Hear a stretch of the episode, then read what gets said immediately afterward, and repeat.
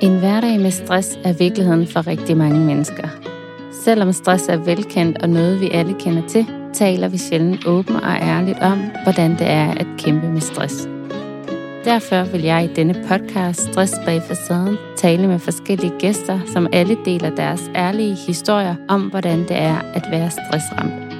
Tak fordi du lytter med.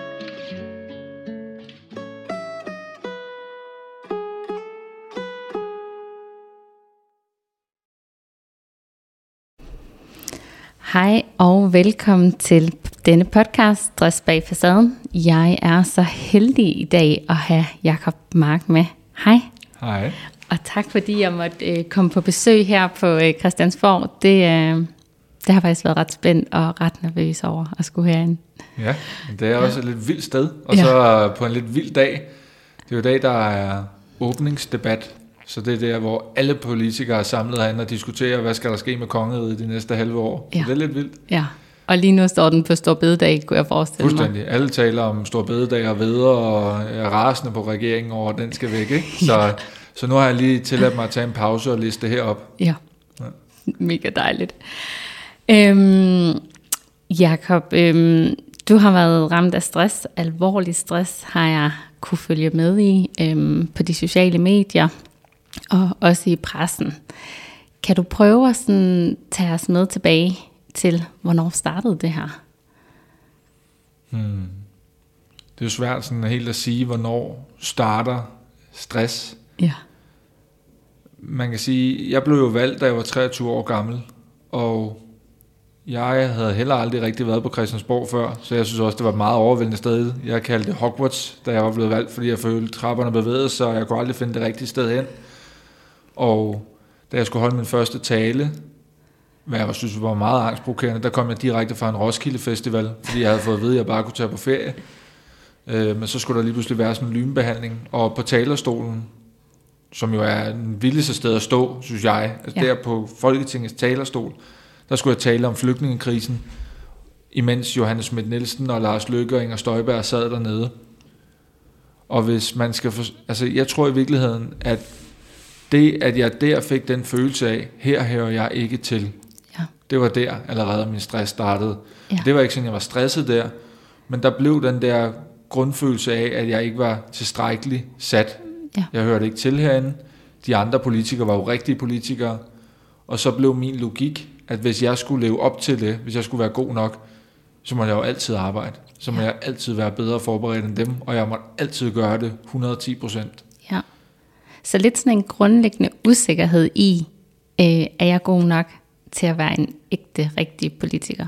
Ja, og en god søn, ja. og en god ven, og en god kæreste med skiftende kærester. Ja. Fordi når jeg sad med min familie, så tænkte jeg på, ej, vi skal også gøre noget, så SF de stiger i målingerne. Mm. Og de der forslag, der betyder så meget for mig, børn og unge, hvornår kan de komme igennem? Og når jeg sad og arbejdede med de forslag, så sad jeg og tænkte på, kan jeg vide, øh, hvornår... Jeg skal også se min søster igen, og hende savner jeg. Mm. Når jeg så sad med Freja, min søster, så tænkte jeg, det er også længe siden, jeg har været sammen med drengene. Mm. Så sådan, altid være andre steder, end der, hvor jeg var. Ja. Fordi det hele skulle gå så hurtigt. Ja, og følelsen af sådan utilstrækkelighed. Ja. I dine relationer. Overalt. Overalt, ja. Men så arbejdede jeg jo bare, og det var jo ligesom en løsning. Og det er der, jeg, derfor jeg siger, det var også der, det usunde mønster startede at uanset hvor nervøs jeg var, uanset om jeg fik kæbespændinger, om spytten forsvandt fra min mund, når jeg skulle op og tale, om jeg fik ondt i maven, eller sov lidt dårligt, jeg er heldigvis meget godt sovemenneske, men så oplevede jeg, at det altid gik godt. Ja. Lige meget nærmest, hvad jeg gjorde, så sagde folk, at det var en god tale, en god status, jeg gik viralt, det gik bedre og bedre, og så tænkte jeg bare, okay, det kan godt være, at det gør lidt ondt det her, det kan godt være, at jeg har det lidt skidt med det her, og jeg har nogle dårlige følelser. Jeg slår det ihjel, for det går jo godt. Og man kan da ikke have det dårligt, når det går godt. Nej. Det kan man godt. Det kan man sagtens. Men vil det så sige, at faktisk altså relativt tit, når du gik på arbejde i din hverdag, så mærkede du faktisk de her sådan ubehagelige følelser, altså ondt i maven, eller kæbespændinger, ondt i hovedet, øh, svedtur eller et eller andet? Ja, det var sådan et, øh, vil jeg sige, næsten arbejdsvilkår men ja. det var ikke sådan, jeg tænkte over det på den måde. Nej. I dag, når jeg får nogle af de symptomer, som jeg vil kalde stresssymptomer, så tænker jeg over det, jeg bliver meget bevidst om dem. Mm. Øh, og bruger dem til sådan hele tiden at tænke over, hvordan skal jeg planlægge de næste dage. Men dengang, der var det bare et vilkår. Ja. Det var slet ikke en mulighed for mig at skulle øh, skrue ned i en periode, eller tage fri nogle dage, fordi et, jeg skulle bevise, at jeg var lige så god som de andre politikere. Mm. To, jeg skulle også stadig være ung, fordi at skulle jeg se mit ungdomsliv sus forbi. Tre, jeg skulle tage min uddannelse som journalist færdig imens. Og fire, SF, der lå lige ved spærregrænsen, det skulle i hvert fald ikke gå nedenom på min vagt. Nej, Så det Ja. efterlod ikke mange rum til pa- pauser i min umodne hjerne. nej. Så det vil sige, at du faktisk studerede samtidig med, at du egentlig også var øh, politiker. Ja, Fuldtid politiker, siger man det? ja, Ja, det gør man. hold da op. Så øh, en kæmpe arbejdsbyrde på sådan en dag. Ja, det var, øh, det var ikke sådan lige noget, jeg tænkte så meget over. Altså på, mange, øh, på lange stræk dengang, der kaldte jeg jo lidt borgen mit hjem. Jeg var her altid. Ja, Øh, og når jeg så ikke var her, så jeg boede lige i nabolaget. Der var jeg flyttet ind, fordi så kunne jeg altid være her. Mm. Og der boede jeg så sammen med to af mine køgedrenge. Så når mm. jeg ikke var her, det var jeg typisk 15-16 timer, så tog jeg over, og så festede vi. Og hvis det så ikke var sådan, vi festede, så var det jo hverdag, mm. øh, og så sov jeg, når ja. jeg kom hjem, og så gik jeg på arbejde igen. Det var altid. ja, Øh, og jeg følte mig bare meget heldig at være blevet valgt til Folketinget. ja. Så lige der havde du egentlig en følelse af, at det trives jeg sgu ret godt i. Jeg tror bare, der var et væld af følelser i Ja. mig. Der var jo den der dobbelthed, og det er derfor øh, en af grundene til, at jeg skrev den her bog om stress, fartblind, den handler om, at stress er jo dystert og mørkt, og fuld af sorg og tristhed. Men stress er der, kan også komme, når man har det sjovt, og når alt er et eventyr. Mm. Altså sådan, jeg oplevede jo ting, som jeg aldrig troede i mit liv, jeg skulle opleve. Har jo siddet til ene samtaler med dronningen, mm. og rejst i skøre dele af verden, været til lederuddannelse i det hvide hus, været til regeringsforhandlinger og finanslovsforhandlinger. Der tror jeg bare, at jeg siger de her ting, fordi når man sidder til alt det, og føler sig så heldig over at være til det, Ja, så, Mega så, privilegeret. ja, så tænker man ikke, det er okay at gå ned med stress, Nej. eller det er okay, at det er for meget. nej. Så tænker man bare, du kører på. Ja, ja. Det er, jo så, det er jo vilde oplevelser, som ingen nærmest kommer til at opleve, ikke? Så man har mm. vel også sådan en taknemmelighed, det burde jeg da bare Det det. kunne, ikke? Ja. Ja. Og øh, kan det passe, du var 23, da du kom ind? Mm. Ja, så allerede da du var 23 år, der mærker du jo øh, den her sådan ambivalens, når du er i dine relationer, hvor du ikke sådan helt er tilstrækkelig. Altså, du arbejder måske for meget, og når du er sammen med familien, så er du heller ikke til stede, fordi du sidder og tænker på alt muligt andet. Øhm, så starter det allerede der, da du er 23, indtil, øh, fordi du går ikke ned med stress, da du er 23. Nej, man kan sige, det er jo bare sådan, mit liv var i nogle år. Ja, Og øhm, ja, det er jo lidt underligt at se tilbage på, at øh, man bare kan arbejde sig sådan halvt ihjel, men det var ligesom vilkårene, og så tænkte jeg, at en eller anden dag, så skal jeg, bliver jeg jo også ældre, men på det tidspunkt, der skal jeg skabe mig et navn, og jeg skal bevise, at jeg er en god nok politiker, Ja. og jeg skal have rejst SF, øh, og jeg skal have taget en uddannelse. ja, Og så kløede jeg bare på. Men så sker der det på et tidspunkt, at øh, jeg får mit første angstanfald. ja, Øh, og det kommer midt om natten, der ligger jeg med min daværende kæreste, og så vågner jeg bare med sådan en gisp, ja, og kunne ikke få luft. Og hver gang jeg var lige ved at falde i søvn, så følte jeg, at jeg ikke kunne få luft. Og mit hjerte hamrede afsted, og jeg var sådan helt, går mit hjerte i stå, mm. og øh, jeg følte, at hele verden krympede sig sammen om, og jeg anede ikke, hvad jeg skulle gøre. Og så ringede jeg til en læge, eller det bad min kæreste mig om. Hun var rasende på mig, og jeg bare lå der. Og, eller hun var ikke rasende på mig, men jeg blev ved med at sige, at der ikke var noget galt, for jeg ville ikke indrømme, at der var noget galt. ja. Og så, hun- så til, til sidst så fandt jeg en YouTube-video, hvor at der stod, der var sådan en øh, guru-type, jeg ved ikke, hvordan helvede jeg kom ind på ham, men han havde ligesom han sagde til mig, at hvis man, kunne, hvis man tappede sig selv, sådan med små prik med fingrene på forskellige steder på kroppen, så ville man falde i søvn af det. Okay, Og det tænker jeg, det må være en løsning. Så min daværende kæreste, hun øh, vågner jo midt om natten, ved jeg ligger ved siden af hende i sengen og tapper mig selv for at falde i søvn. Helt syget. Og der bliver hun jo vred og Ja. også forskrækket. Ikke? ja, Øhm, og så ringede jeg til en læge og sagde, jeg er bange for, at jeg dør af, at mit hjerte går i stå. Fordi Ja. det hamrer så hurtigt, og jeg, jeg føler, at det går i stå. Og så sagde han, det er angst. mm. Og så sagde han, nej, det kan det ikke være. Ligesom mange andre, når de oplever angst første gang. ja, Og så sagde han, det var det. Og så meldte jeg mig syg med lungebetændelse nogle dage, fordi jeg ikke havde sovet så meget. Jeg skulle i hvert fald ikke sige, at jeg havde fået angst, og jeg havde i hvert fald ikke set, at det var koblet til stress. Nej. Og seks dage senere, der stod jeg i DR2-debatten, fordi der kørte jo en vigtig sag for mig omkring øh, folkeskolen og styrke den. Og jeg skulle op. Det var min mulighed for virkelig at vise mig, synes jeg, at være på det. Det var rigtige politikere, de var på DR2-debatten. Ja. Så stod jeg der med hamrende hjerte og et angstanfald på åben skærm. Og øh, så da jeg kom ud derfra, så meldte jeg mig rask igen. Fordi selvom jeg lige havde haft et dødsangstanfald på åben skærm, så havde jeg jo klaret det, og det var gået godt. Og når det går godt, så kan man jo ikke være syg. Hold kæft, mand. Det er vildt. Så du, altså, du får simpelthen sådan et panikangstanfald midt i, du er på live tv. Ja, jeg føler, at mit hjerte går i stå på grund af panikangst, kan man sige. Ja.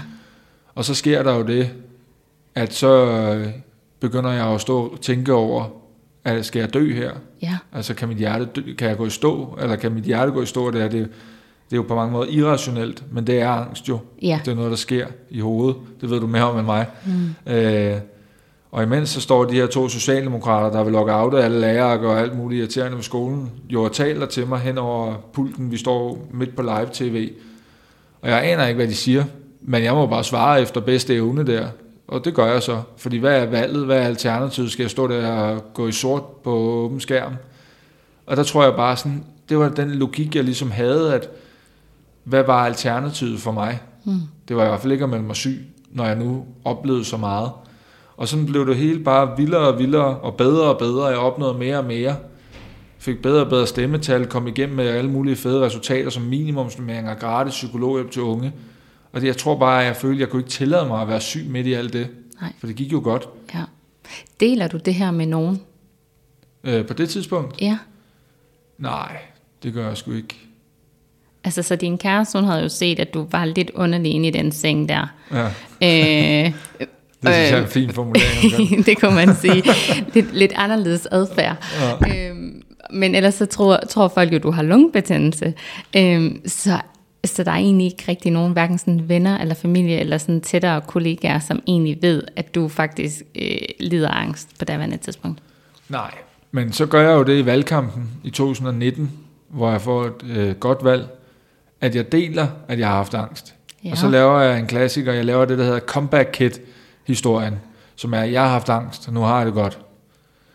Som er noget, der generer mig rigtig meget, at der fylder så meget i vores samfund, fordi rigtig mange af dem, der fortæller om stress og angst, de mm. fortæller Comeback Kit-historien. Mm. Og jeg vil ved på, at i hvert fald halvdelen af dem, der fortæller Comeback Kit-historien, de er ikke over angsten. Nej. Og de er stadig i en periode, hvor de tænker, hvad skal der ske med mig? Men for mig var det på en eller anden måde en lettelse at tale om det, men jeg fortalte også om det, som om nu var jeg videre. Det var jeg jo ikke. Jeg havde bare fortrængt det. Og du spurgte mig i starten, eller sagde, at jeg havde nogle strategier. Mm. Og det tror jeg, mange har. For mig var det jo overleverstrategier. Jeg fandt alle mulige måder at overleve det der på. Ja. Ja. Ved at du egentlig solede dig på en måde i det, der gik godt, og så mm. på en eller anden måde, så blev det et nyt drive, og så kunne du hele tiden hænge lidt i. Ja, Fordi man kan sige, lad os sige, at, at du egentlig at det ikke gik godt for dig. Altså du fik faldende stemmetal, eller du fik den ene skandale historie efter den anden, eller dit parti var ved at gå fuldstændig mm. ja, kaput. Så, så er det jo ikke sikkert, at du på en måde ville kunne, øh, kunne have kørt videre. nej, det tror jeg heller ikke. Altså fordi du havde jo succes, Ja, og du men, red på en bø- måde på en, den bølge, eller hvad? ja, men det, det er i hvert fald sådan, jeg selv skal forklare det. Det har jeg Ja. prøvet at sige til mange journalister i forbindelse med, at den her bog udkommer. Fordi de spørger mig jo, "Jamen, hvorfor blev du ved? Ja. Altså hvorfor? Og der besluttede jeg, der, at det skulle ikke to år senere, når loven om minimumsmængder skulle endelig vedtages. Der går altid lang tid med forhandlinger, så skal loven skrives. Ja. Så jeg skulle bare lige holde til loven om minimumsmængder blev lavet. Det var min plan. Altså i to år. Mm-hmm. Okay, så det er også en relativt lang tid, ikke? Fordi jeg tænker sådan, altså da jeg kunne mærke, at jeg virkelig var sådan, nu, nu er det nok, så var jeg sådan, jeg skal bare lige holde ind til sommerferien, ikke? Ja. Og der var måske en måned før, ikke? Og det kunne jeg ikke engang. Nej. Og du er der, hvor du virkelig ikke kan, og tænker, jeg skal bare lige holde to år Ja, mere. det- Det, det er også et, et sindssygt øh, mål. Ja, det var sindssygt, og øh, det er jo også noget af det, der gør, at journalisterne siger, hvorfor blev du ved, ikke? Ja. Men det var så også, fordi jeg virkelig gerne ville have den lov, altså ja. at stå der på talerstolen, når den kom igennem, det var mit hjertebarn. Corona reddede mig lidt, og det lyder underligt, men det der med, at vi lige pludselig var mere hjemme, og Mm. havde teamsmøder hjemmefra og så videre, Det gjorde, at jeg fik lige noget åndehul, altså sådan, som gjorde, at jeg nok lige kunne blive lidt ved. Ja. Men ellers så var det de der minimumsnummeringer. Og det er jo, der er så frygteligt ved enden på den historie. Det er jo, at jeg må melde mig syg en uge, før jeg skal på den talerstol. Ja. Ja, Med stress. Ja. Så der, der, der siger du, at det er det, det er. Altså du melder dig Nej, ikke. nej, det kunne jeg ikke. Men jeg meldte mig syg med en øjensygdom, fordi jeg var næsten mistet synet af stress. Ja. Så, øh, men jeg, på det tidspunkt var jeg ikke klar til at indrømme over for mig selv, at det var stress endnu. Nej. Jeg skriver på bedste politikersprog i den statusopdatering, der går ud i alle landets medier, at jeg har en øjensygdom, der skyldes langvarig belastning af krop og sind, der gør, at jeg må langtidssyg med mig. Mm. Og det er politikersprog for stress. Ja. Men jeg kunne bare ikke selv sige det. Nej. Og altså, fordi du får en, en ret alvorlig øjensygdom, og øh, virkelig ikke kan se særlig meget, og det er jo øh, fuldstændig sindssygt. Altså nu har jeg siddet med mange hundrede mennesker foran mig i stressbehandling, og jeg har aldrig mødt en med så voldsomt et symptom. Aldrig. Øhm, så det er jo at kunne miste synet, så har man ædre sparks med været under pres. Ja, men man kan sige, når man når dertil, at angstanfald, sådan daglige angstanfald, bare bliver en del af hverdagen, Ja. og det bare bliver en del af ens arbejde, så har jeg også presset min krop så langt, at der var ikke så meget mere, den kunne. Nej. Altså enten skulle jeg drætte om, eller skulle der ske et eller andet helt crazy. Jeg vidste ikke, man kunne miste synet på grund af stress. Nej. Og da jeg var, altså mig og mine drenge, vi har altid lavet sådan nogle dilemma-leje, hvor sådan, hvad vil du helst? Det er virkelig noget. Altså hver gang vi er ude at rejse eller andet, så er det, kører den bare, hvad vil du helst? Og Ja. der har jeg altid sagt, det værste jeg kunne forestille mig, det var at miste synet. Ja. Så det var næsten skæbnen, at det eneste, der kunne få mig til at gå min vej, det var at miste synet. Ja. Og kom det fra den ene dag til den anden, eller blev det bare sådan gradvist øh, dårligere og dårligere dit syn? Det kom gradvist, men blev markant værre hurtigt lige pludselig. Og det kom, altså det blev rigtig dårligt, da jeg havde fortalt min formand, Biosen Dyr, at nu holder jeg en pause. Ja. Ja. Jeg gik op til hende øh, efteråret 2021, og så siger Pia, jeg trænger sgu til en pause, så jeg rejser på min egen regning i fire måneder. Mm. Og så var min skjulte lille masterplan, den der stod på noten, det var, at når jeg så var halvvejs i rejsen, så ville jeg skrive til hende, jeg kommer ikke tilbage, mm. og I kan godt klare jer uden mig. Ja. Men det der så sker, hun bliver jo selvfølgelig ked af det, men forstår det godt og så videre, det er, at en uge senere, så mister jeg bare nærmest helt synet. Altså det bliver markant værre, og jeg får det markant dårligere. Jeg føler mig meget fremmedgjort i forhold til mine kollegaer, og jeg begynder at tænke, jeg kan ikke holde til nytår. Nu har jeg holdt i to år, nu kan jeg ikke holde de sidste to måneder, hvad sker der? Ja. Men det var ligesom om det, jeg var begyndt at indse, det skal slutte nu. Ja. Så faldt jeg sammen. Ja. Og den følelse af at være derhjemme, øh, ja, næsten halvblind, kan man sige det? Hvad Jeg havde gjorde- 25% syn tilbage, så du kan sige kvartblind. Ja. Altså, hvad gjorde det ved dig? Jamen, øh, det der jo er så crazy, det er, at jeg var selvfølgelig bange for, om det var en kronisk sygdom. Ja.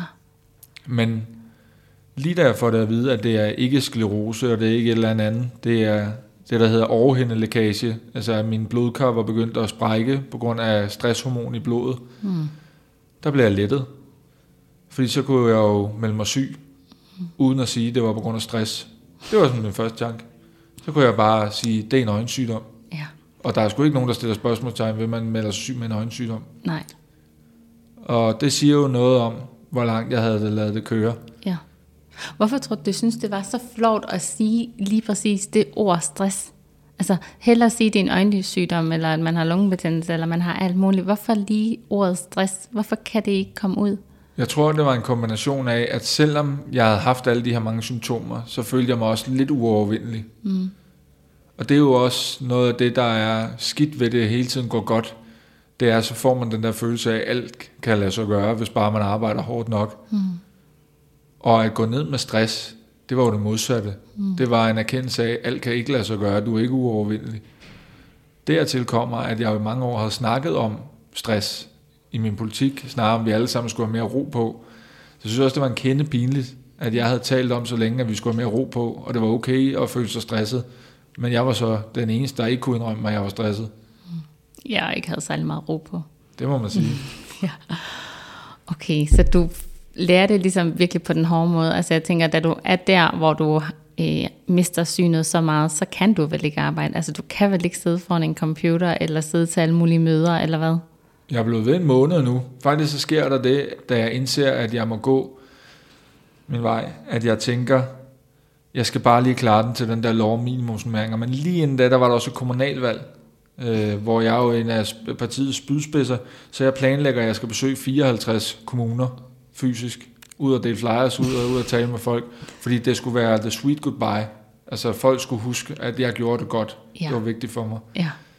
Og det må jeg jo så aflyse mere og mere, men jeg tror, jeg sad ved computeren 10 timer hver dag med 25% syn og skrev statusopdateringer og hjælp.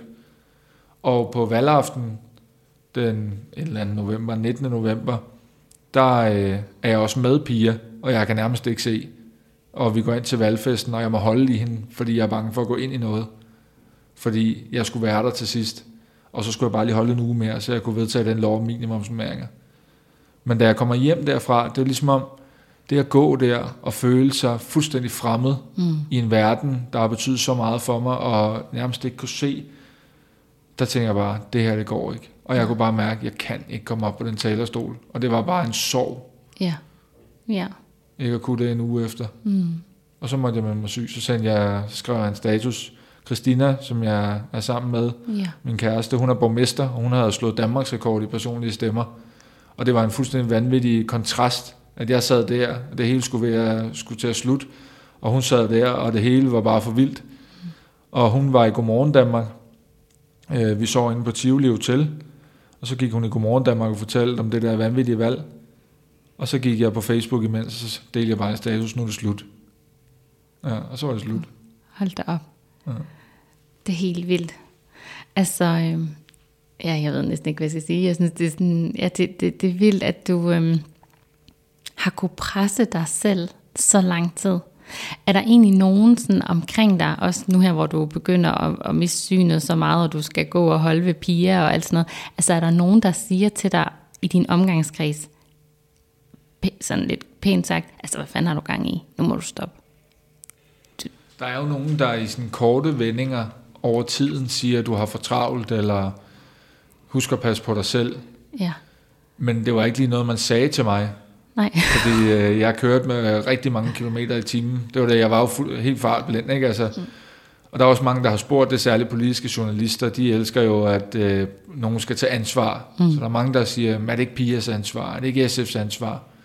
Men de kunne jo ikke se det, altså fordi den samme uge, hvor at jeg mister synet ned i Folketingssalen næsten, og jeg sidder oppe på mit kontor og siger til Pia, jeg tror, skal jeg være med synet. Den samme uge, der sidder jeg jo i døgnforhandlinger og kæmper med alt, hvad jeg har for, at øh, børn skal have ret til et år ekstra i børnehave, og ringer til Pia morgen, middag og aften for at sige, nu gør vi det her, nu gør vi det her, nu gør vi det her, for at det kan komme igennem. Mm. Så hvordan skulle hun regne det ud? I forbindelse med den her bog, der er der mange af de her scener, jeg har beskrevet om debatten og nede i salen. Mm. Det kan man jo finde klip af, så det har medierne jo fundet. Mm. Og de ringer og siger, vi kan jo ikke se det på dig. Nej. Og hvordan skulle de så vide det? Ja. Ja. Vidste du det selv? Altså, havde du inde i dig selv sådan en følelse af, altså, det er virkelig galt, eller havde du stadig en følelse af sådan, altså, jeg har, altså, jeg, jeg har styr på det? Jeg havde ikke en følelse af, at det var stress. Nej. Det havde jeg ikke. Og det er derfor, jeg synes, det er også derfor, jeg har skrevet en bog. Fordi jeg synes, det er en sindssyg sygdom.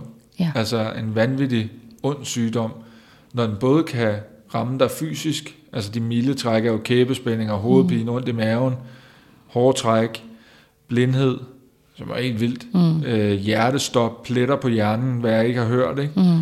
Men det værste er, at den gør psykisk. Altså, den, den tager dig jo bare, mm. og så ændrer den din person, din sociale lyst, din glæde, din livsmod. Ja. Og så er den så drilsk, at du tror, at det ikke skyldes stress imens. Ja. Altså, det er jo en vanvittig sygdom. Ja, man er på en måde altid den sidste, der fanger ja. det, ikke? det er det. Så det er fordi, man er blevet ældre, eller det er fordi, at man har været så lang tid på arbejde, og nu er det bare på tide at lave noget andet. Mm. Ja. Ja. Og da du så øh, endelig bliver sygemeldt, hvis man kan sige det sådan, hvor lang tid er du så væk fra politik? Det er syv måneder. Ja. Og i virkeligheden skulle jeg nok have haft et par måneder mere. Men øh, så kom der et folketingsvalg, Mm. og så blev jeg jo stillet over for det valg stille op, eller være ude i fire år. Og der kunne jeg jo bare ikke, jeg elskede og elsker politik, Ja. og det man kan med politik, sådan ændre noget for folk. Og der var lysten til politik begyndt at vende tilbage sådan for fuld udblæsning. Så det var mere sådan min krop, der sagde det for tidligt, altså med hjertebanken og milde angstanfald og så videre, når jeg kom tilbage. Ja. Men, øh, men der var det valg, stop eller blive ved. Ja. Og så var det hårdt at komme tilbage selvfølgelig, altså lavede en masse fejl, kørte alt for hurtigt, alt for stærkt. Og mine kollegaer lavede en masse fejl, de troede, nu var han bare tilbage, så nu skulle jeg bare udnyttes altså på den gode måde. Ikke? Ja. Jeg skulle være i alle tv-formater, og jeg skulle dit og jeg skulle dat. Men min valgkamp var fed, på den måde, at jeg oprettede et kontor, øh, som er noget mindre end det, vi sidder på. Fordi da jeg var kommet tilbage, var der så kort tid til valget, at så gad jeg ikke lige... Øh, så ville jeg bare have et lille kontor, hvor ingen skulle forstyrre mig, og så kaldte jeg det de sarte sjæles kontor. Mm. Og så fandt jeg en valgkampsgruppe, og mange af dem havde også oplevet sådan noget her faktisk. Og så kaldte vi det de sarte sjæles kontor, og så lavede vi en valgkamp, der var helt anderledes end alle andres, som var fri tre gange om ugen under valgkampen, så man kunne tænke tanker, så man kunne mene noget rigtigt, ja. der betød noget. Ferie under valgkampen, så jeg rejste sammen med Christina, og øh, det var der mange, der kiggede lidt underligt til med Ja. en valgkamp, Ja. men det gik godt. Da du nu er hjemme i de her syv måneder, øhm, tænker du så, at du kommer tilbage? Eller tænker du egentlig, at, at, at jeg kan ikke det her mere? Hvad, hvad går der igennem dit, dine tanker om fremtiden? I starten, der tænker jeg jo, at jeg ikke kommer tilbage. Der tænker jeg, at det var det. Det var også derfor, det var så vigtigt for mig at slutte af på en god måde. Og det var også derfor, det var så stor en sorg, ikke at få det lovforslag om minimumsmængder den tale. Mm. Men det må jeg jo ligesom bare komme over. Ja. Øhm, så tænker jeg rimelig hurtigt, jeg kan jo slet ikke ligge stille. Altså jeg kan jo slet ikke være i, at jeg ikke skulle lave noget, og jeg kunne slet ikke finde ro. Nej. Så da jeg har ligget stille et par uger, så tænker jeg, nu er jeg nok ved at være rask. Og så begynder jeg at oprette CVR-numre, virksomheder, lære at spille klaver, begynder at skrive på en bog, oprette apps, altså lave alt muligt, finde på mærkelige idéer, fordi der skulle ske noget. Ja. Og så brød jeg sammen igen. Ja. Og så hvilede jeg mig i nogle uger, og så skete det igen. Så var det bare på en ny måde, så begyndte jeg at sidde og kigge på jobs, og hvad kunne man lave, og det kunne da være spændende at være i en stor grøn virksomhed, eller lære gøre noget, der har med børn at gøre, altså sådan hjælpe børn og unge. Mm. Så jeg, det første, jeg gjorde, når jeg vågnede om morgenen, det var at tjekke jobs. Ja. Og det sidste, jeg gjorde, var det samme. Fordi, hvad skulle der ske med mig, tænkte Mm. jeg hele tiden. Og så brød jeg sammen igen. Og så begyndte jeg at indse, det kan godt være, at jeg bare lige skal tage en slapper. Ja. Så du havde på en måde en enorm uro? Fuldstændig. Jeg kunne slet ikke øh, finde ro i ikke at lave noget. Nej. Nej. Det kunne jeg ikke. Får du hjælp af nogen sådan professionelle? Eller? Ja, det gjorde jeg der. Ja. Det gør jeg. Altså, han, han hedder John, Ja. og er også psykoterapeut, og Ja. holder til øh, på en lille ø, der hedder Orø, hvor Ja. han har et kursuscenter tæt på, hvor mig og Christina bor i Holbæk. Mm. Og han har en lederuddannelse. Det var faktisk på den lederuddannelse, jeg begyndte at indsøge. Jeg var syg, for den overlappede med de sidste par måneder. Jeg Ja. tog på den lederuddannelse for at finde gnisten igen, men indså, at den var væk af en grund. Øh, og den øh, lederuddannelse har Christina også taget, hvor hun også indså mange gode ting. Mm. Og han hjalp mig undervejs, og øh, vi skal faktisk giftes på hans kursussted, fordi han har betydet så meget for os og hjulpet os så meget undervejs. Ikke? Ja. Ej, hvor fint. Ja. Ja. Så ham går du, altså gik du til der og fik hjælp, og også stadig øhm, Ja. går ved? Hvis ja. jeg synes, jeg har brug for det, så, øh, så griber jeg knoglen og siger, nu kommer jeg sgu over en tur. Ja. Tænker du, at det har været afgørende for sådan din øh, helingsproces at, at få noget hjælp udefra, eller tænker du egentlig, du godt kunne have klaret den selv? Ej, jeg tænker, det var afgørende, at jeg fik hjælp Ja. udefra. Ja. Det er mange af de råd, jeg fik, Mm. har været meget vigtige i forhold til at komme tilbage. Ja. Jeg vil sige, jeg havde ikke brug for hjælp de første tre måneder, der har jeg brug for hvile. Ja. Jeg kunne slet ikke arbejde med mig selv. Nej. Jeg, hjælpen havde jeg brug for på det tidspunkt, hvor jeg kunne begynde at arbejde med mig selv. Hvad var jeg blevet syg af? Hvordan fik jeg et liv igen, hvor jeg ikke blev syg igen? Ja. At det var okay, jeg var blevet syg. Ja. At det var normalt. I starten skulle jeg bare ro. Ja. Hmm. Det, som jeg sådan, øh, virkelig tænker på, det er, at øh, rigtig mange, når de har været ramt af stress, så har de sådan en følelse af, at de på en måde har brændt lidt deres lys i begge ender. Altså, der er en, på en eller anden måde, så har man bare ikke den kapacitet, man havde engang. Den følelse sidder jeg i hvert fald tit med, at, at jeg tror aldrig, jeg kan arbejde eller have så mange bolde i luften, som jeg kunne, før jeg fik stress. Altså, der er på en måde sket et eller andet i mig eller min hjerne, eller der ikke kan det samme. Når man nu skal tilbage som politiker, hvor jeg tænker, der er afsindig mange bolde i luften og pres på, og ja, et, et helt vildt sådan arbejds, en helt vild arbejdsmængde. Hvad gør man så, når man på en måde lidt har brændt sit lys i begge ender? Mm. Altså, jeg vil gerne udfordre den der uh, præmis om, at du ikke kan det samme. Fordi det har du aldrig kunnet. Nej. Fordi så var du ikke blevet syg. Nej. Og det, der er gået op for mig, det er jo, at jeg kan det samme. Altså, jeg kan skrive de samme statusopdateringer. De bliver bedre, fordi jeg har tid til dem. Jeg kan holde mere inderlige taler, fordi jeg tør føle efter. Jeg kan være en ordentlig ven, hvor jeg lytter til, hvad den anden siger, og føler det, og ikke bare er til stede og tænker på noget andet. Så jeg føler faktisk på mange måder, at jeg kan mere. Det, som jeg synes er hårdt, det er at være så opmærksom hele tiden på, hvordan jeg har det. Mm. Det er hårdt at øh, køre på fuld drøn et par dage, og så lige pludselig tænke, ah satans, jeg sidder og bider mine kæber sammen. Ja. Mit øh, stresssymptom, hvor jeg ved, nu skal jeg skrue ned, nu skal jeg tage en dag eller to fri, det er, at så begynder jeg at få dårlig samvittighed over for alle dem, jeg elsker, føle mig utilstrækkelig. Det er en total stressreaktion mm. for mig. Og det er jo hårdt at være opmærksom på det. Det kan øh, gøre, at jeg føler mig lidt skrøbelig. Ja.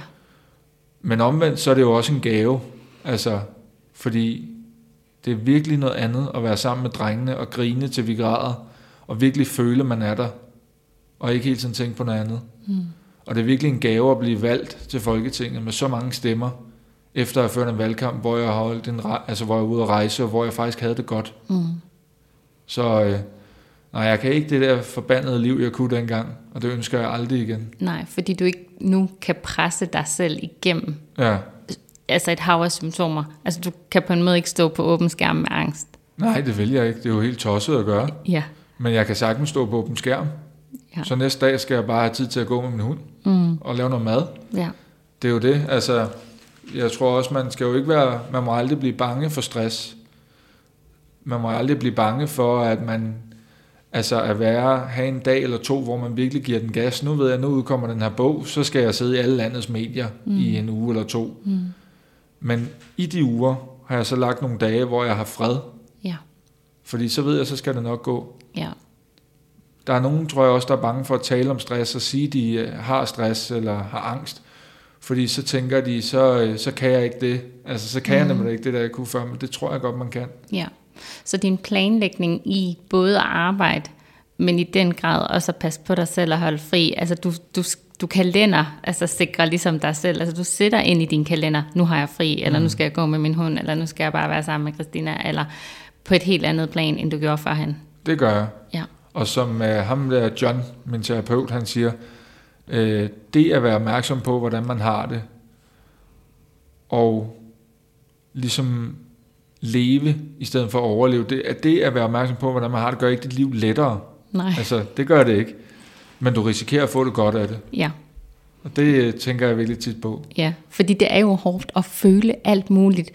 Og når man jo har været igennem sådan en ja, masse terapi og helt sådan en livskrise her, så føler man jo og mærker man jo alt muligt, man aldrig ja, troede, man mærkede og følte. Ikke? Man kan mærke det på en stemme, når du taler om det. Ja, og det er jo nogle gange sindssygt ubehageligt, fordi alt det, som man jo bare førhen pressede igennem, eller ikke forholdt sig til, det kan, altså det kan jeg i hvert fald ikke mere. Mm. Nu kan jeg jo mærke det, og det er mega ubehageligt. Ja. Og jeg synes, det er ret imponerende, det du siger, at jeg frygter ikke at få stress, fordi helt ærligt, det er seriøst min største frygt, det er at få det så dårligt, som jeg havde engang, og jeg tænker bare, du har mistet dit syn nærmest. Mm. Er der aldrig en frygt for, hvad hvis det her, det sker igen? Jo, altså, jeg, jeg tror, der er stor forskel på at sige, at man skal ikke frygte stress, ja. og så man skal ikke frygte at blive syg med stress. Altså, og det kan godt være, at, der er, at det er teoretisk, at nu er du klogere mig på det, der er forkert, men sådan mit hoved fungerer. Det er jo en stresset situation for mig, at stå på deadline, eller sidde på deadline og forklare om et eller andet politisk forslag, og blive udfordret. Ja. Holder din fakta. Ja. Det er en stresset situation. Men hvis jeg ikke gør det 21 dage i streg, så er det okay. Altså det er okay at have en enkelt aften, når jeg så øh, slapper af den efter. Det jeg er bange for, og som jeg stadig er bange for, det er jo at glide tilbage i de gamle dårlige vaner, og så blive syg, langtidssyg med stress igen. Ja. Det, er, det kan jeg godt forstå, du er bange for. Det er også, fordi når man har haft det, så ved man, hvor frygteligt det er. Ja. Jeg har bare nogle gange fornemmelsen af, at der er nogen, der sådan er bange for at overgive sig til det der med at indrømme, at de har haft stress. Fordi så føler de, at de vil blive set på omverdenen som nogen, der ikke kan levere det samme. Mm. Og der er min pointe bare, man kan være en lige så god topleder, og man kan være en lige så god medarbejder. Man giver også bare sig selv plads til at være det andet. Ja. Ja, og altså sådan helt grundlæggende, så er stress jo en naturlig reaktion i kroppen. Og øh, hvis man har det i små mængder, eller man skal sige, mm. så er det jo også helt okay. Så det der med at sige, okay, jeg har haft en dag i dag, hvor jeg var mega stresset, fordi jeg havde et vigtigt møde, og jeg skulle præstere, jeg skulle alt muligt. Og så finder man tilbage i et leje igen, hvor ja. man jo øh, kommer ned igen. Og det er jo det, der lidt sker, når man lever i et liv i overhældingsbanen, så kommer man aldrig rigtig ned. Nej, det er det. Det er, Ja. når man er fartblind. ja, det er rigtigt. Ja. Så lige inden vi gik på her, så snakkede vi lige øh, kort om sådan det her med, at det, har, det er jo en voldsom periode, men, men du ville jo aldrig have været det for uden, sagde du. Fordi du har lært sindssygt meget af det. Kan du prøve at sætte nogle ord på det? Jamen det var, når jeg siger det der med, at man risikerer at få det godt, mm. så er det jo det, en af de første øh, venner, jeg så, da jeg begyndte at blive rask igen, hun hedder Sabrina, og vi satte os over på noget, der hedder Bastard Café og spillede Ticket to Ride. Mm.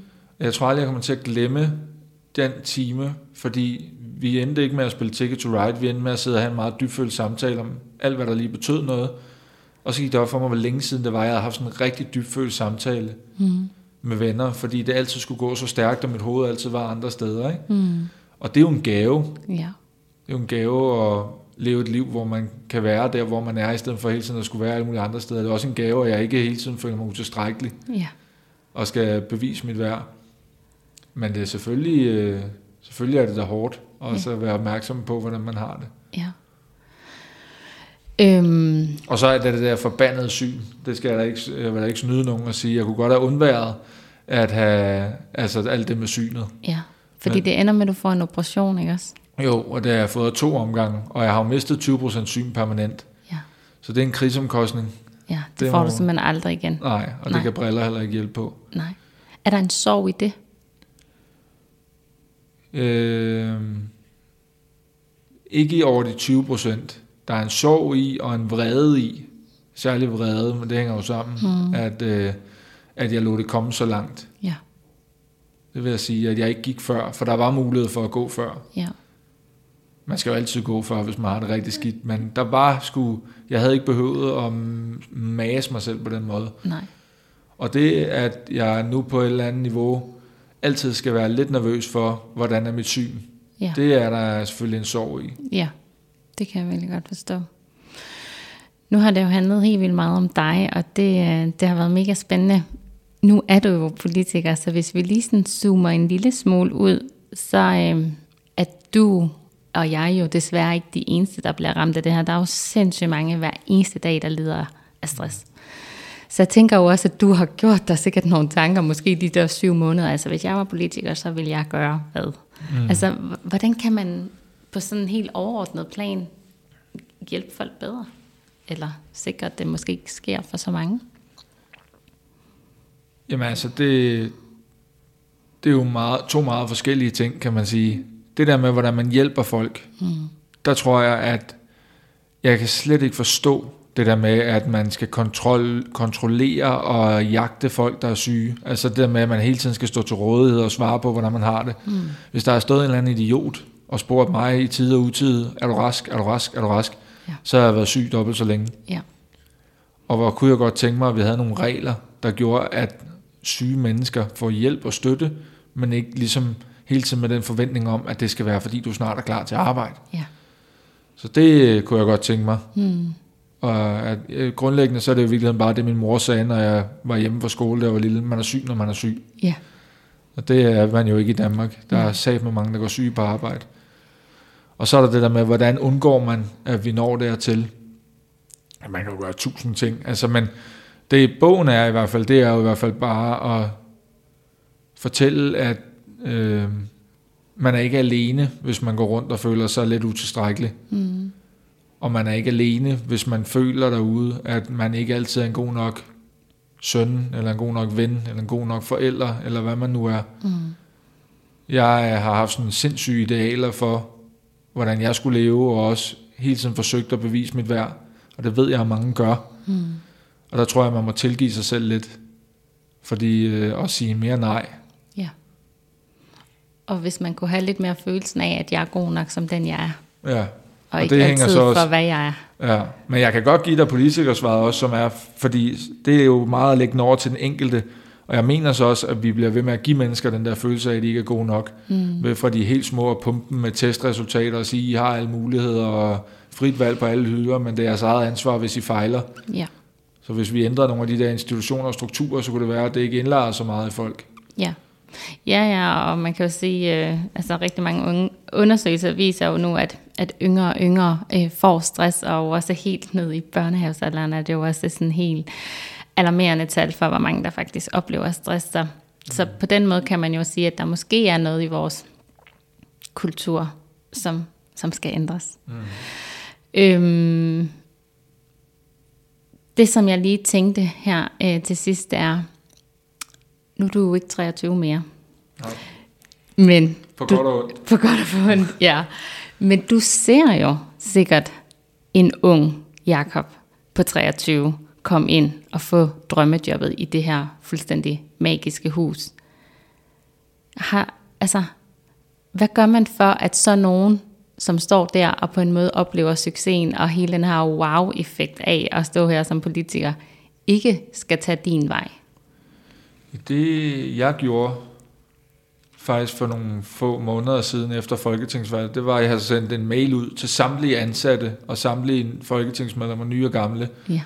hvor jeg på sådan alle mails skrev tips og tricks mm. efter et nyvalg, hvor jeg ligesom netop skrev, at der er ikke én måde at være folketingsmedlem på. Ikke alle kan være Inger Støjberg. Ikke alle kan være Johannes Schmidt og sidde på alle nyhedsskærme og skrive mm. virale Facebook-opdateringer. Mm-hmm. Og så skrev jeg, at alle er nervøse sommetider. Mm. At selv partiledere står og ryster i bukserne, inden de skal i vigtige debatter. Og sådan skrev jeg en masse ting, som i virkeligheden bare var at fortælle, at det er okay Mm. at føle det, de føler. Og det håber jeg jo et eller andet sted kan give dem bare den der lille følelse af, at, at øh, de skal ikke leve op til alt muligt.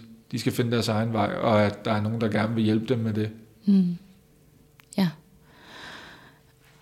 Det her med, at så mange på en måde vidste, at du nu øh, har øh, gik ned med stress, og nu også ved det, var det virkelig grænseoverskridende? Ja, det var meget grænseoverskridende. Jeg gik nærmest i chok, da jeg havde sendt den besked ud i tv. Ja. Altså, det var helt surrealistisk at se en pushbesked på TV2 på sin telefon, hvor der stod mit eget navn, og at Ja. jeg var syg med stress. Ja. Så øh, der gik en uge, før der var nogen, der fik hul på mig, hvor jeg nærmest ikke kunne tale om det, hvor jeg bare sad fuldstændig kold for følelser. Og jeg er et meget følsomt menneske. Altså, Mm. griner meget og øh, joker og har det sjovt og taler om, der er meget få ting, jeg ikke tør tale om eller vil tale om, men der var bare helt slukket. Ja. Og så var det på det der, den afsluttende del af min lederuddannelse lå tilfældigvis ugen efter, og på den dag, hvor jeg skulle have stået på talerstolen og fortælle om, hvorfor minimumsnormeringer var så vigtigt, det var så den dag, der gik hul på mig over på Mm. lederuddannelsen. Ja. Okay, hold da op. Fordi jeg tænker, bare det at skulle dele nogle gange med sin egen lille arbejdsplads, hvor man nu end er i Danmark, og måske sin familie, kan være sindssygt grænseoverskridende. Og det at skulle dele det med hele Danmark, Ja, det Altså- var sgu også grænseoverskridende. tænker jeg faktisk må være sindssygt grænseoverskridende. Og, og også skulle komme tilbage, mens alle kigger på. Ja, ja, men det var øh, altså igen på godt og ondt, fordi at jeg vil helst have undværet, at der var den offentlighed omkring det. Mm. Jeg vil helst have undværet, at når jeg gik tur med min dejlige hund, at så stod der en gammel dame på den anden side af gaden og råbte, hvad så Mark, hvornår er det noget med, at du har mistet synet? altså, det kunne jeg godt have undværet. Men omvendt var der også noget meget bekræftende i, at så mange tusind mennesker endte med faktisk med at være, skrev søde ting. Ja. Og der er også noget i mig, der føler mig meget heldig over at kunne ændre noget for folk, og det føler jeg, at jeg gør, Ja. når jeg taler om det her. Ja. Jeg er mega glad for, at du vil tale højt om det, og jeg er ikke et sekund i tvivl om, at der kommer til at sidde nogen og lytte og, og føle en eller anden form for genkendelighed, eller øh, føle, at okay, selv på en måde den bedste derinde på borgen, kan faktisk også føle sig utilstrækkelig eller ikke god nok, og det er faktisk øh, helt okay. Mm. Øhm, jeg glæder mig til at læse din bog, og øh, jeg håber, folk vil tage sindssygt godt imod det her afsnit, fordi jeg synes, at det har været virkelig spændende og interessant at høre om. Jeg synes også, det har været interessant at være med. Ja, tak, fordi jeg måtte komme. Selv tak. Hej.